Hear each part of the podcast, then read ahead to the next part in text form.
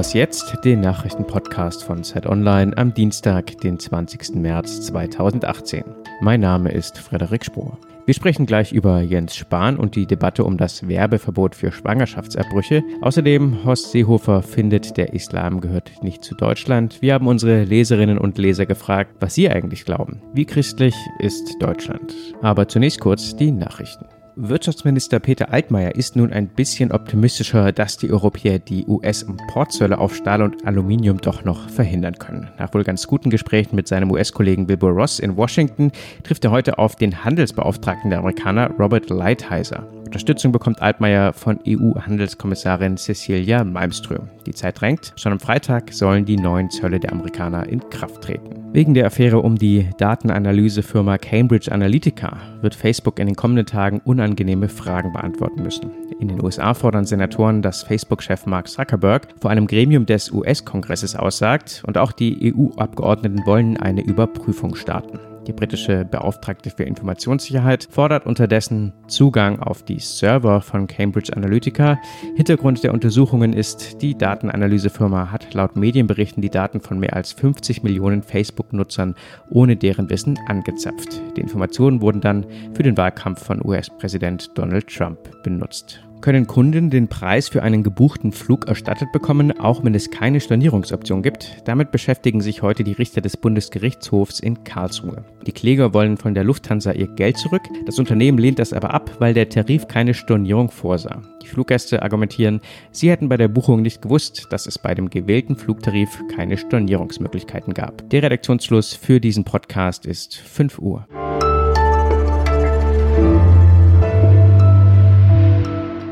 Mein Name ist Rika Havertz. Guten Morgen. Wenn es um das Leben von Tieren geht, da sind einige, die jetzt für Abtreibung werben wollen, kompromisslos. Das ist der Satz, mit dem Gesundheitsminister Jens Spahn eine Debatte um den Paragraph 219a ausgelöst hat. Was bezweckt der CDU-Politiker damit? Darüber spreche ich jetzt mit Monika Pilat. Sie ist Chefin vom Dienst bei Zeit Online. Guten Morgen, Monika. Ja, guten Morgen, Rike. Kaum steht die Große Koalition, gibt es den ersten großen Streit. Die SPD hat darauf verzichtet, ihren Gesetzentwurf zur Streichung des Werbeverbots von Schwangerschaftsabbrüchen im Bundestag zur Abstimmung zu stellen. Als Kompromisslösung soll Bundesjustizministerin Katharina Barley einen Gesetzentwurf zur Reform des Strafrechtsparagraphen 219a vorlegen. Und dann kommt Jens Spahn mit seinem Tierschutzvergleich. Was ist da los? Ich glaube, man muss das Ganze erstmal sortieren. Faktisch ist ein Kompromiss durchaus denkbar und auch gar nicht so kompliziert. Vielleicht ganz kurz mal bei diesem Paragraphen 219a Strafgesetzbuch geht es darum, dass ein Schwangerschaftsabbruch weder angeboten noch angekündigt noch angepreist werden darf, wenn das in grob anstößiger Weise oder aus kommerziellem Interesse passiert. So steht das im Gesetzbuch. Das ist mit Geldstrafen oder auch Freiheitsstrafen bis zu zwei Jahren versehen. Und tatsächlich gibt es auch Urteile in diesem Bereich. Gerade erst ist eine Gießener Frauenärztin zu einer Geldstrafe von 6000 Euro verurteilt worden, weil sie informiert hat über Schwangerschaftsabbrüche. So, der Kompromiss könnte ganz einfach aussehen, nämlich, dass nur das Anpreisen von Abtreibungen demnächst weiter unter Strafe steht und die Information, die faktische Information, die Ärzte leisten könnten, nicht mehr. Also der Streit ist da eigentlich gar nicht so groß, aber jetzt kommt Spahn. Dem geht es, so sehe ich das, vor allen Dingen um eine weitere konservative Profilierung. Und äh, den Vergleich, den er da jetzt gezogen hat mit dem Tierschutz, ist natürlich eine kalkulierte Provokation. Du hast es gerade schon gesagt, gesagt, aus deiner Sicht ist es der Versuch, eine konservative Position einzunehmen. Und dann spekuliert Christina Schröder direkt mal, dass Homosexuelle per se nichts Konservatives sagen dürfen. Das ist jetzt ja noch eine weitere Schleife in der Debatte. Das ist richtig. Natürlich, wenn man die Debatte auf Twitter zu den Äußerungen von Spahn verfolgt hat, da wird Jens Spahn, der offen schwul lebt, unterstellt, er könne zu dem Thema nichts beitragen, was natürlich auch totaler Quatsch ist, weil äh, jeder kann natürlich seine Meinung erstmal zu allem äußern und auch Jens Spahn Spahn kann sich damit in welcher Weise auch immer erstmal zu jedem Thema äußern. Was anderes ist natürlich, was er da sagt. Das transportiert so ein bisschen, dass Frauen, die sich Gedanken machen, ob sie einen Schwangerschaftsabbruch vornehmen, das in irgendeiner Weise leichtfertig täten. Und da ist dieser Vergleich mit dem Tierschutz natürlich abwegig. Jetzt hat ja Angela Merkel sehr bewusst äh, Jens Spahn ins Kabinett geholt, denn es ist parteiintern immer ein Kritiker von ihr gewesen und das war ja schon so ein bisschen der Versuch, so haben es alle gedeutet, ihn einzubinden und auch so ein bisschen einzunorden. Klappt nicht so richtig gut bis jetzt. So sieht das aus. Äh, Jens Spahn macht da weiter, wo er auch als Präsidiumsmitglied schon angefangen hat in den letzten äh, Monaten. Erst hat er die Hartz-IV-Debatte wiederbelebt. Jetzt kommt er mit Schwangerschaftsabbruch, also bedient sozusagen die christlichen Lebensschützer in den Reihen der Union. Interessant ist, dass er ja nicht der Einzige ist. Auch Horst Seehofer, der neue Bundesheimatminister, hat mit der Islamdebatte und mit seiner Forderung, dass das Schengen-Abkommen ausgesetzt bleibt, also dass auch an deutschen Grenzen wieder kontroll weiter kontrolliert wird, genau in dasselbe Horn gestoßen. Es geht darum, rechte Positionen zu besetzen. Das sind aber, vermute ich, vor allen Dingen auch parteipolitische Gründe tragen. Die Bayern wählen bald, ähm, da will Horst Seehofer den rechten Rand offen lassen und äh, in der CDU ist Jens Spahn dabei, sich als der Konservative äh, zu profilieren und damit seine Chancen auf die Nachfolge von Merkel irgendwann mal zu stärken.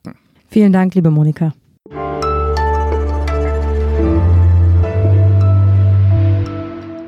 Und sonst so? Schnell noch die günstige Flasche Wein beim Aldi oder Lidl kaufen, bevor es zum WG-Abend geht, das haben wir vermutlich alle schon mal gemacht.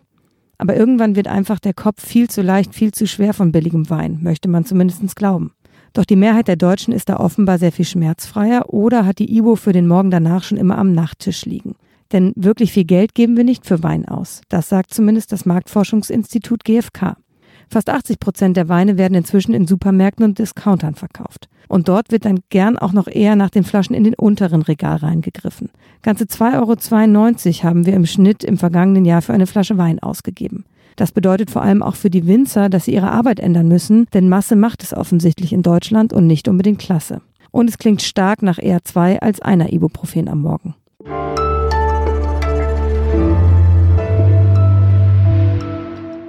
Gehört der Islam zu Deutschland? Altbundespräsident Christian Wulff hat 2010 gesagt, ja. Der neue Bundesinnenminister Horst Seehofer hingegen findet, nein. Was unsere Leserinnen und Leser darüber denken, darüber spreche ich jetzt mit Julia Meyer und Ann-Christine Tlusti von der Community bei Zeit Online. Guten Morgen, ihr zwei. Hallo. Hallo. Ihr habt unsere Community nicht nach dem Islam gefragt, sondern wie christlich ist Deutschland? Warum habt ihr die Frage umgedreht? Also die Idee dahinter war es, ähm, die Debatte ins Konstruktive zu drehen und nicht schon wieder darüber zu reden, ob der Islam nun zu Deutschland gehört oder nicht, sondern zu fragen, inwiefern sich das Christliche in unserem Alltagsleben widerspiegelt und inwiefern, ähm, wie es ja auch im Koalitionsvertrag steht, inwiefern die christliche Prägung in Deutschland sich widerspiegelt in unserem, ja, in unserem Alltag. Und zu fragen, wie viele Selbstverständlichkeiten, die wir gar nicht als christlich wahrnehmen, wie zum Beispiel den freien Sonntag, christlichen Ursprungs sind letztendlich. Erzählt mal ein bisschen, wie ist denn die Debatte unter den Leserinnen abgelaufen? extrem gut. Also wir haben insgesamt über weit über 1000 Postings gesammelt. Sehr lange, sehr konstruktive, sehr ähm, nachdenkliche Beiträge und waren in erster Linie vor allem überrascht, wie gut das aufgenommen wurde und dass sozusagen die Leute tatsächlich ganz unterschiedlichen Standpunkten sich extrem respektvoll und äh, klug unterhalten haben über die Frage, wie christlich ist Deutschland. Gibt es Postings, die euch besonders überrascht haben? Es gibt vielleicht nicht das Posting, was uns besonders überrascht hat, aber wir haben eine sehr große Vielfalt an Meinungen entdeckt. Also sozusagen von denjenigen, die sagen, ja, natürlich gehört äh, das Christentum oder leben wir auf einer christlichen Grundlage. Man kann die christliche Geschichte nicht wegdiskutieren, ob ähm, zu denen, die sagen, ja, mag sein, aber das Christentum hat auch nicht nur Gutes gebracht und wir, wir leben in einem säkulären Staat und das ist uns wichtig und das ist die sozusagen eher kirchenfeindlich eingestellt waren.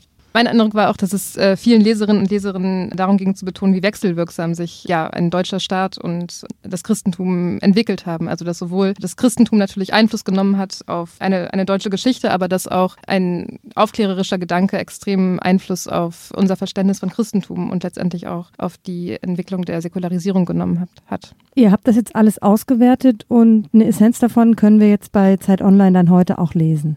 Genau, wir werden eine Auswahl dieser sehr vielen Postings ähm, nochmal extra präsentieren und ähm, eine Zusammenfassung der Debatte liefern und dann können Sie das alles nochmal nachlesen und natürlich weiter zur Frage diskutieren, wie christlich ist Deutschland. Vielen Dank, ihr zwei.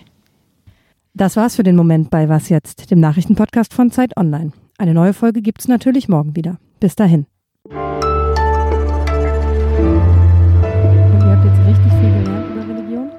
Ja, schon. Also ähm, auf jeden Fall ist mein Religionswissen wieder ein bisschen aufgefrischt worden.